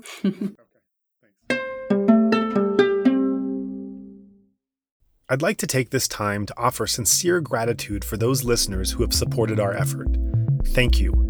Without your generous contribution, we would not be able to do what we're doing. And if you've not yet donated, we'd like to take a moment to remind everyone that our work is 100% listener supported. In fact, no team member receives full remuneration for their work. Some volunteer their time, while others offer a large discount for their professional services. But even so, every episode we produce has a cost. Any contribution of any amount that you make towards Insight Myanmar will allow us to continue our work and pump out more content for meditators related to the Dhamma in the Golden Land. If you would like to join in our mission to share the Dhamma from the Golden Land more widely, we welcome your contribution in any form, currency, or transfer method. Every cent goes immediately and directly to sustaining the programming. You can give right on our website via credit card by going to insightmyanmar.org slash donation or through PayPal by going to paypal.me slash insightmyanmar. We also take donation through Patreon, Venmo, GoFundMe, and Cash App. In all cases, simply search Insight Myanmar on each platform and you'll find our account. Alternatively, you can also visit our website for specific links to any of these respective accounts, or feel free to email us at info at insightmyanmar.org. In all cases, that's Insight Myanmar, one word, spelled I N S I G H T M Y A N M A R. If you would like to give in another way, please contact us. Thank you for your kind consideration.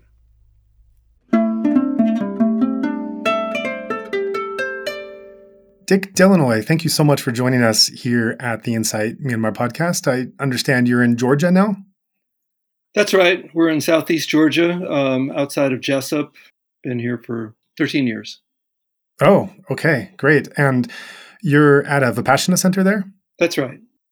Right. Can you tell us a bit about the name of the center and its history and connection to the larger tradition?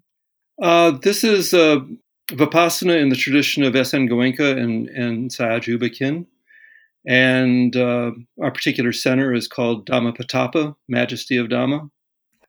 So, this is part of the wider tradition of Vipassana and the tradition of S.N. Goenka. So, during normal times, pre pandemic, can you let us know a bit how these centers usually operate? Okay. We usually have, at least at our center, we have about a capacity for 60 students at a time each course, we do about 15 to 18 courses a year. Uh, we don't do anything else other than run these courses. Uh, there are 10 day courses uh, for, for most students. After a while, we, we have longer courses, 20 and 30 day courses for students, more experienced students. Great. So, in normal times, this is generally how your centers are running. Of course, these aren't normal times. And the first thing I'm curious about is when the realization started to dawn on you that things were going to be quite different. The pandemic obviously didn't hit at an exact moment in time, but the realization of what was happening hit different people in different ways. So, for you specifically, and maybe your crew of other teachers and administrators and trustees at that center in Georgia, when did this realization start to dawn on you? Well, we had been following information about the pandemic in late February, and we're beginning to make plans about what to do with it. And there was a point, it seemed like overnight, where all of a sudden it shifted from, well, we could do this and we could do this to, okay, we have to shut down. I guess it was at that point where the, the curve started going exponential. And it wasn't that high compared to what it is now, but it was shockingly high at that time. So we closed the center for the rest of the spring and, and most of the summer. We had a few servers who stayed on after the last course that we conducted in February and early March. And my partner and I, Erica, who are both ATs here, assistant teachers here, we, we became caretakers of the place. Uh, we started having courses for them, for the two of them, and then when a couple other people arrived, we included them. But everyone who came had to be quarantined for 14 days on site. They'd usually do a self course. Mm before we would actually allow them to mix. Mm-hmm. And given that strategy, we've been able to keep our servers totally isolated from students after we did start tentatively running courses again. Mm. Uh, we, it's almost like a firewall between students and everyone else. I mean, I'm Right, sorry, right. between servers and any, everyone else. The teachers have to interact with students, but the servers don't interact at all. And as a consequence, they're able to work together as a team without ha- wearing masks in the kitchen uh, or or anywhere else for that matter. And as long as they're on the site, it's like a little monastery now that we never go anywhere anymore except to go to Walmart and and get curbside pickup for food and supplies. Right. You mentioned how the the servers and the students have zero interaction at all. There's like a firewall. Is that different than normal times? What in pre-pandemic, what would be the normal interaction between servers and students? Well, two different kinds of servers. One's the kitchen staff. They put the meals out, and the meals were eaten eaten in a dining room attached to the kitchen. The students could ring a bell for a doorbell for assistance if the- something ran out or they needed something or other. They were sharing the same airspace in the building. Mhm. The other type of server is what we call course managers, and they provide direct contact with students in terms of helping them with mundane issues like they need a blanket or they need the air conditioning fixed or a light bulb's out or they need a toiletry that they didn't bring, anything like that. Oh, we also serve two meals a day, a breakfast and lunch, Mhm. and then a, a, a tea time where old students would drink lemon water or tea and new students might have a piece of fruit. Now, the students who come, they bring their own breakfast fixings. They do that on their own. Lunch is provided in bento boxes, little plastic three chamber boxes with a handle on it that we, for a while, we were putting them out beside their residences. Now we're putting them in a central location where the students come to, to get it themselves and then bring it back when they're done. So, except for picking up the dishes and putting it in bleach, that's the only contact that the kitchen staff has now. Right. Right. And when you initially made this decision to just lock down over spring, was that a decision based on your own thinking among trustees and teachers at the center, or was it reflective of wider state guidelines? Both, both. We have a, a center reopening committee that started right there at the at the beginning. Oh, I see. We had a number of ass- assistant teachers on it. We had a couple, one of our administrators on it, and we had a, we had the benefit of a professor of uh, community health, public health, hmm who was in our southeast area, and she has connections with CDC. So she was also influential in helping us gauge our response. And I think in those days we were so shell shocked, deer in the headlight, that closing down seemed like the only thing to do. Now, in retrospect, we're holding courses, and there's five times as many people getting the disease now. There's a calculation I did recently that in the five southeast states that we serve, there's been 18,000 people each day get get the virus, are confirmed as having the virus. Right, I see. So, as you were making these decisions, I understand that in this tradition, there's also uh, other centers that are uh, nearby in other states, other non centers that also have their own committees, and then, of course, in other countries. How was this operating in tandem? Were there conversations from one centers to the other, or were each was each group solely independent on being able to make their own decision and decision process going forward? There was a lot of information exchanged, but we've pretty much run each center independently. They make their own judgment about what's safe in their area. Mhm. Their own infrastructure helps decide what they can what they can do, how many students they can take. So it's been a pretty much every center decides for itself. There's a number of the centers in North America that still haven't opened yet. I see. Uh, then a couple that started before us. hmm I think that we became confident enough. We started with some teachers who wanted to do a self course here. And that's when we started delivering meals to them, and they would do their own breakfast. And once we saw that pattern, we thought, well, let's try four, then let's try eight.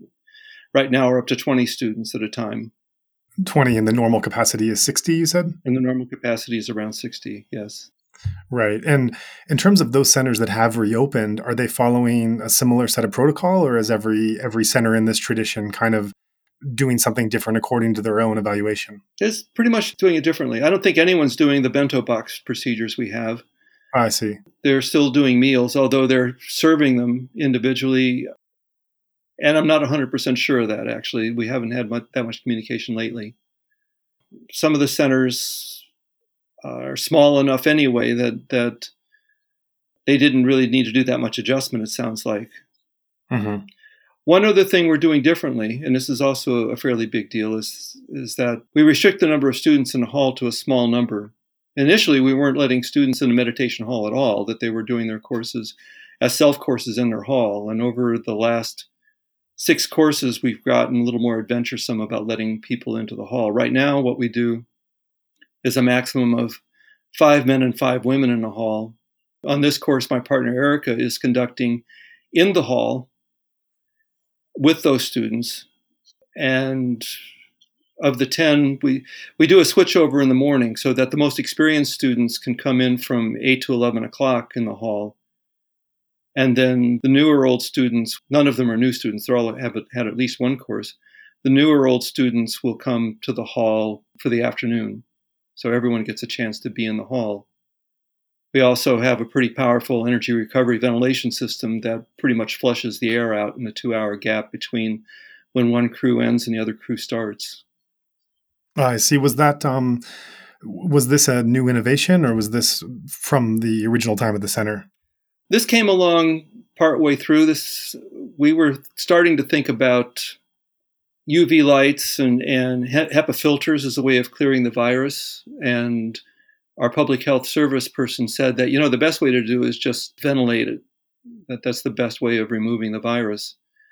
The reason we're doing a split shift is that the course, even for experienced old students, it, it was pretty difficult. It's like sitting one of our long courses because there's not much interaction, there's no socializing, and it's not it's not that you're socializing, it's just that you see other people in the dining room, they're around you, they're making noise. You uh-huh, you get uh-huh. up and uh-huh. walk around, and so that tends to break the cycle so that you don't stray off too far into the weeds, so to speak, that that you don't go too deep too fast. When we started with the old students and we didn't let anyone in the hall, we resorted to doing more frequent interviews that we would invite almost everybody in for an interview every day, just to touch base with them, to give them a little bit of extroversion so they weren't so introverted. And now at the split shift, we're doing better. The fewer students are, are complaining that it was really hard. A lot of them were clamoring, oh, we want to hear the tapes, we want to be in the hall. Mm-hmm. So this is a way of giving everyone a chance each day. Right. And are you allowing pure new students to come, or is there a regulation in place that that someone has to have a minimum level of experience before attending a course these days? Each course we're doing, we're trying to get closer to normal mm-hmm. and still have a set of protocols that we believe is safe. So eventually, I mean, the next step, we've already taken students that have only had one course. We're ready within a couple months, we're going to start taking new students again it may be just a few, like three or four is all, but we're going to start mm-hmm. and then see how we can continue to expand the numbers. Part of the limitation also that we have is that we wanted to have everyone have a private room with, that was well ventilated. All right. And so that has limited us right now to 11 men and 11 women. We have another building that was built, but it has central air. The ones that I just talked about have individual AC. Mm-hmm. The central air one we're a little hesitant about using because everyone would be sharing the same airspace. Mm-hmm. So we may have to bring in, you know, either portable heaters or window air conditioners in order to to make that work, that building work for the duration. Right. So it's a number of things to have to think through pertaining to the physical center that haven't really been on the radar before. Yeah, this is all we're making this up as we go. This is Yeah, yeah, aren't we all? We're concerned about the emotional welfare and, and mental welfare of our students. Now we're having to balance that against this this physical health problem, and the trade offs are, are difficult. Mm-hmm. We try not to have any trade offs at all. The, the main trade off is we just can't bring as many students here. Right, right. And what have you noticed about student interest in taking courses? Has that stayed consistent, or has it gone up or down during this period? We always have a waiting list, even in the normal times. So we've not had any problem at all in getting having students come. We initially sent out a list of for the first course we did. It was invited only, so we went through our roster of students in the southeast who had had long course experience and invited them. And we did a couple courses like that, but then we saw that those numbers were tailing off. So we we relaxed it a little bit and started taking students who had eight courses and then five and then three, and now we're down to one or two. Hmm, right. So you've been, as you mentioned, working your way back from from being locked down completely to a tentative opening, and then working your way back to some sense of normalcy. Obviously, things won't be entirely normal until there's a vaccine, but moving towards a greater degree of safety and being able to open your doors to a higher number of people who uh, want to be able to participate. Yeah, right. That's right. The only other thing that was significant about this the shutdown that we did was that we had always had problems with dining. It was ridiculously tight. It was one of the first buildings we built, and we were on a tight budget. And as our numbers grew, the, the dining room became ridiculous. We tried building additional dining annexes, but that was, you know, not a lot of gain for the for what we were putting into them. What we really wanted to do was to to build a large extension to the kitchen building so that the old dining room was would become the serving room, and then we'd have a a big dining space. Sure. But we couldn't do it because courses were going all the time. Now that the courses stopped, we actually built it. Unfortunately, we can't use it now, but but you you say you built this during the was it that's during, during during the lockdown that you did this? Yeah, we had contractors come in and we would keep them isolated and outside. We would tape up the doors that for the room that would might possibly exchange air with the dining with the kitchen. I'm sorry. So it's it's just that you know having this opportunity and figuring out a way to keep the contractors away from us and the numbers in Georgia were not that high. A lot of time the, con- the work was going on in our county. In 30,000 people, there was only about 15, 20 cases. That has grown now to around 1,500 cases, mm-hmm. Which is for a county with 30,000 people in it, about 5% of the population has, has had the disease now. Mm. Right. That's it's funny hearing you say that because during the pandemic, obviously, it offer it different people are affected in different ways. It offers a way to um, look at one's life patterns and and do different things. And often in the world, people have talked about how with the pandemic it had them get back into themselves. Some people took up a meditation practice at home. Some just even if they weren't meditating per se they became a bit more internal and quiet and in their own world and in their own space. And then we check in with a meditation center and it's kind of the opposite go- thing going on during the the lockdown at least that uh, the meditation center by necessity people stop meditating as much and then something very worldly like construction is able to take place and activity that normally doesn't happen because everyone's meditating is able to go ahead. So it's kind of this reversal between the worldly and spiritual dynamics. So it's kind of interesting. Kind of. I mean i still consider us in a very strange state right now. Mm-hmm. the lockdown is still pretty severe. That construction happened when we weren't running courses. So we were only worried about our servers and during the few times that the contractors actually had to go into the kitchen, we would actually vacate the building and we would go over to our community next door and, and have meals over there for a few days. Mm-hmm. Mm-hmm. Right. So you mentioned about the demand for courses being somewhat consistent with how it's been before, although there's there's different regulations in place. In terms of the students who do come and how you're working with them You've obviously, as a teacher, you've been in a capacity of of working with students learning meditation and the emotional and psychological, et cetera, uh, effect and process that they go through. Um, during this time, have you noticed any difference in terms of what's coming up for students or how they're working with it or how it's affecting the meditation process, or has it been relatively the same? And for the most part, I think it's been, been relatively the same. The kind of issues that come up for students are are still the same old kinds of things, trying to help the student get out of their own way. They mm. they want so much to do this right, and they wind up being in their head too much, and it's hard to help students learn how to relax and, and just let it happen. Mm-hmm. That's that's always been the issue. The only thing that I really see is that the students are putting up with a lot more inconveniences than they were before, that they're so grateful to be able to sit a course at all that they'll put up with a lot, such as oh. doing their own meals or having to wear a mask in the Dhamma hall, which is mm-hmm. the meditation hall. And the mask gets hot and humid and it becomes a distraction. Mm, right. So even when the Dhamma, I, I, didn't get that. So even when the Dhamma hall is open and you have a very limited number of students, for say a one hour group sitting, all the students and teachers, I guess the servers aren't there. Everyone's wearing a mask during that hour. That's right. That's right. Oh, okay. Okay. We had calculated that the odds of somebody coming to the center with a that was uh, pre-symptomatic but contagious mm-hmm. was around one student a year, and the consequences of that could be serious. That one course, especially if a server got sick, that that we would shut the course down at that point. We couldn't continue. So we've been we're assuming that every, in every course somebody's going to come with that that's ill and doesn't know it, and then we'll be ready for that. Mm-hmm. In fact, on this course right now, we just discovered uh, a woman on the course. She had visited with friends on their porch.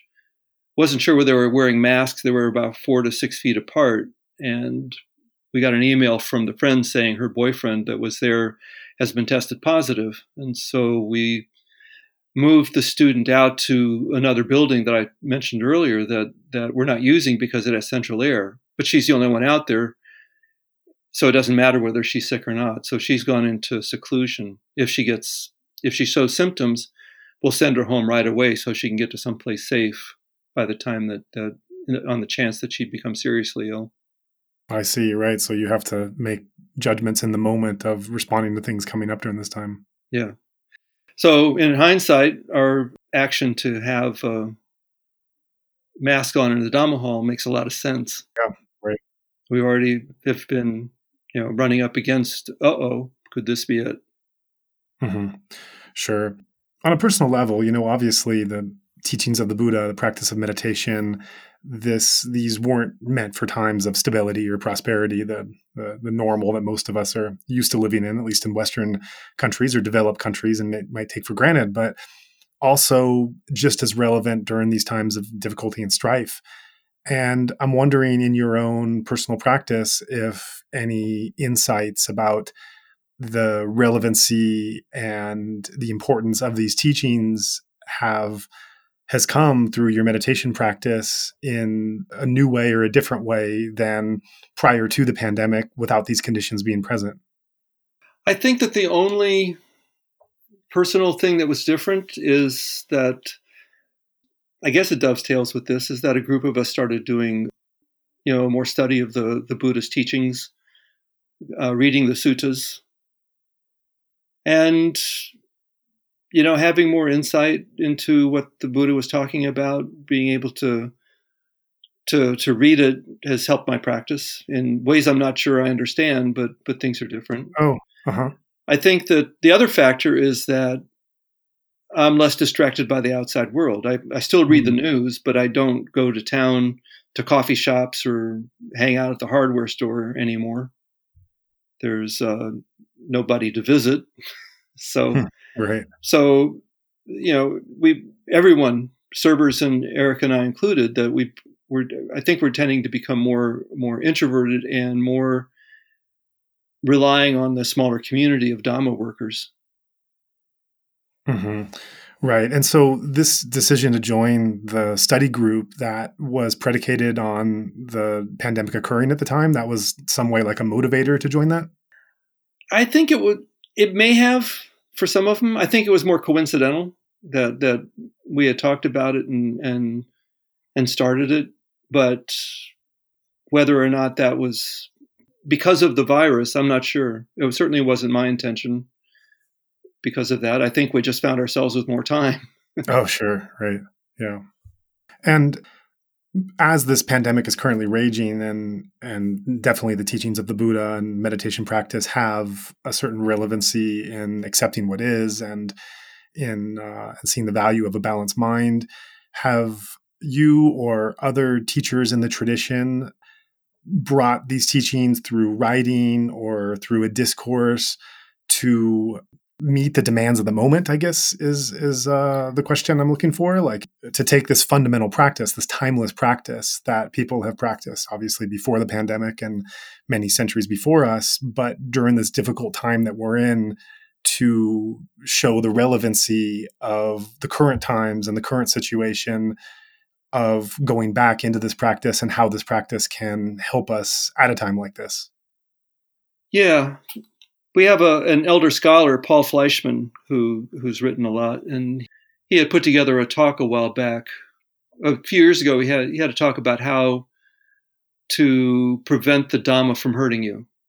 That there, that people resort oftentimes to the Buddhist teachings not for the sake of liberation, but for reasons of escape. For instance, that that they're they're trying to escape some difficulty in the world, and so they see this as an opportunity. And the coronavirus just adds piles on the stress to people, and, and there's even more inclination to withdraw. Some people might start meditating four or five, six hours a day, and, and maybe mm-hmm. go too deep, too far again, as I was alluding to before. Mm-hmm. So uh, one other thing that that happened was that the center in Massachusetts developed periodic Zoom sessions in which we would do group sits for anyone around the country who wanted to dial in. And there was often a usually a question and answer session following it, maybe a discourse, you know, some kind of recording from Goenkaji or or some other teacher, some other you know things like the Dhamma Brothers, the that that movie, and there was other movies that were made about the Dhamma being taught in India. Those kinds of things were aired on a twice weekly basis. Group sits were twice a day, still going on as far as I know. Right. So we, we started resorting to high tech as a way of, of compensating for the lack of courses. Mm, mm, right. And what was the reception to that? Very positive, especially at first. There, you know, it was almost always we we had set aside 500 slots on Zoom, and we were filled pretty much all the time. There are one day courses we're also having, by the way, that, that have been well received. On Zoom with the one day courses? Yeah, one day courses on Zoom that, oh, right. that lasted like four to six hours on a mm-hmm. on a Saturday. The number of students lately seem to be drifting down to 250 or so, but our students, our, our servers had been tapped into that, and it was usually eight or nine. Towards the end, we had about seven or eight, nine students who could tap into it and listen in. So, you know, if that happens everywhere, that 500 cases, 500 slots may actually be accommodating one or 2,000 students. Mm, right. Right. Yeah, that's great. Yeah. And one of the things about this pandemic that's raging is that it is changing society and human action in ways that we might not even understand for many years from now. And the same can be said for you know, companies, businesses, offices, as well as religions and spiritual organizations. So I'm curious, and, and, as this process is going on, in the case of some businesses and organizations, it's having some of them innovate and look how to bring their services or products or work in a way they had never thought before because there's so many regulations in place. But I've heard several stories about once some of these innovations started, just because of the pandemic, people have stepped back and thought, well, actually, this is a pretty good idea. We never uh, realized, uh, you know, that we could do it this way or that we could work in that way. So I'm curious about a, a spiritual organization, uh, one that's primarily centered around the teaching of meditation. Have there been shifts that you had to do in the way these teachings were disseminated or certain protocols at the center, certain outreach to the students that you've had to innovate by force of the circumstances that you might take a step back and when this is all over say you know that was actually a pretty good idea we can even in normal times this is something good to think about and continue doing you know i can't think of anything offhand i mean the goal that we've set is to try to bring it back to normal again mm-hmm. try to get back to the original schedule and pacing that, that Goenkaji had established and that we've been operating for a long time. It's, it's we have this community of teachers who don't know anything else but that. Mm-hmm. I mean, we could. I mean, some of the things we played with is using more uh, video conferencing. Maybe that would work. I think everything will depend on how the vaccinations go. Mm-hmm if we can vaccinate quickly, if there's enough medical supplies to give the vaccinations, like syringes and needles, if the vaccine lasts, has has good durability, gives us you know good resistance to the illness for for years, we won't have to worry about it. We just go back to normal again. The pandemic will fade. If we find ourselves in a situation where you know the vaccine only works for three months and you have to start all over again. Or there's recurrent waves with different mutations that the vaccine doesn't cover. You know, I could think of a lot of scenarios, kind of depressing scenarios that could cause us to have to stay in this mode and that will just keep trying to increase the numbers under these circumstances. You know, the possibility of contagion, the possibility we would have to shut a course, and see if we can minimize the risk for everybody and still be able to function. Right. Yeah. Understood. These are definitely uncertain times that we're all living in. And uh, I really thank you for the time that you've given today. I know that you're speaking to us in the middle of a course right now. What day are you on? This is day five out of 10. Okay. Okay. Well, thanks so much for making time for this. And was there anything else you wanted to add? Uh, there's one thing. One other way in which we've changed our procedures is that we are now taking a lot more care in accepting students beforehand. So we are asking students before they come to quarantine if possible. Mm-hmm. And, and to fill out a profile to say, all right, what kind of work do you do? Do you work where there's a lot of people? Do you wear masks? Or you have family members who have who have been sick recently? All these things go into now into the procedures for accepting students. We have a waiting list all the time, but instead of doing it first come first serve, we'll often scan that list for all right, which are the least risk people? Mm-hmm. You know, the people who've had the most course experience and the people who've had the least uh, exposure to the disease. Right, right. So changing the way that students are accepted and the uh, the application process out of necessity as well. Yeah. Right, right. Well, thank you so much for being on and sharing these thoughts. I know that uh, it's been hard for many people to get information about how things are changing, and those that are serious meditators and unable to go to centers for a variety of reasons right now to be able to check in and just learn how these centers are trying to get back to normal and what these protocols are, uh, I think is of, of interest and value for um, knowing how meditation instruction is continuing to be uh, taught and practiced in this country and everywhere else. So thank you very much. My pleasure. You have been listening to the Insight Myanmar podcast. We would appreciate it very much if you would be willing to rate, review, and or share this podcast Every little bit of feedback helps. If you are interested, you can subscribe to the Insight Myanmar podcast on Apple Podcasts, Spotify, Stitcher, or wherever else you get your podcasts. Also, please check out our website for a list of our complete episodes, including additional text, videos, and other information at www.insightmyanmar.org. That's Insight Myanmar, one word, I N S I G H T M Y A N M A R. If you cannot find our feed on your podcast player, please let us know and we will ensure that it can be offered there. There was certainly a lot to talk about in this episode, and we'd like to encourage listeners to keep the discussion going. Make a post, request specific questions, and join in our discussions on the Insight Myanmar podcast Facebook group. You are also most welcome to follow our Facebook and Instagram accounts by the same name of Insight Myanmar.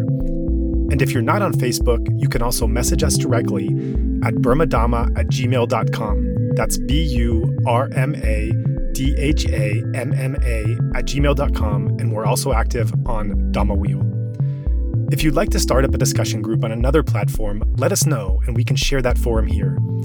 Finally, we're open to suggestions about guests or topics for future episodes. So if you have someone or something in mind, please do be in touch.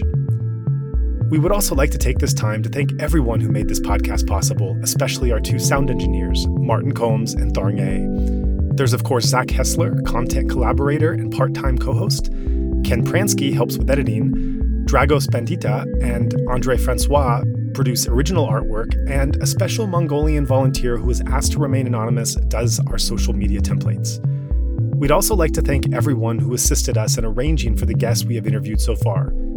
And of course, we send a big thank you to the guests themselves for agreeing to come and share such powerful personal stories. Finally, we are immensely grateful for the donors who made this entire thing possible. We also remind our listeners that the opinions expressed by our guests are their own and not necessarily reflective of the host or other podcast contributors. Please also note, as we are mainly a volunteer team, we do not have the capacity to fact check our guest interviews. By virtue of being invited on our show, there is a trust that they will be truthful and not misrepresent themselves or others.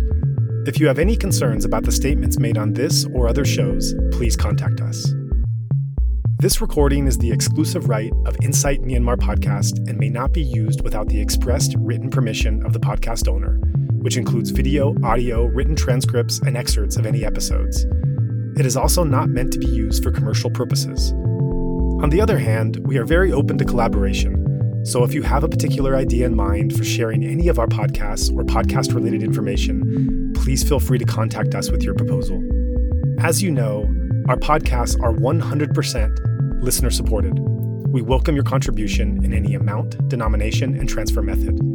You may give via Patreon at patreon.com slash insightmyanmar, via PayPal at paypal.me slash insightmyanmar, or by credit card by going to insightmyanmar.org slash donation. In all cases, that's Insight Myanmar, one word, I-N-S-I-G-H-T-M-Y-A-N-M-A-R. If you'd like to give especially to support our new run of coronavirus episodes, please go on the GoFundMe site and search Insight Myanmar to find our campaign. If you are in Myanmar and would like to give a cash donation, please feel free to get in touch with us. Thanks, and see you next show.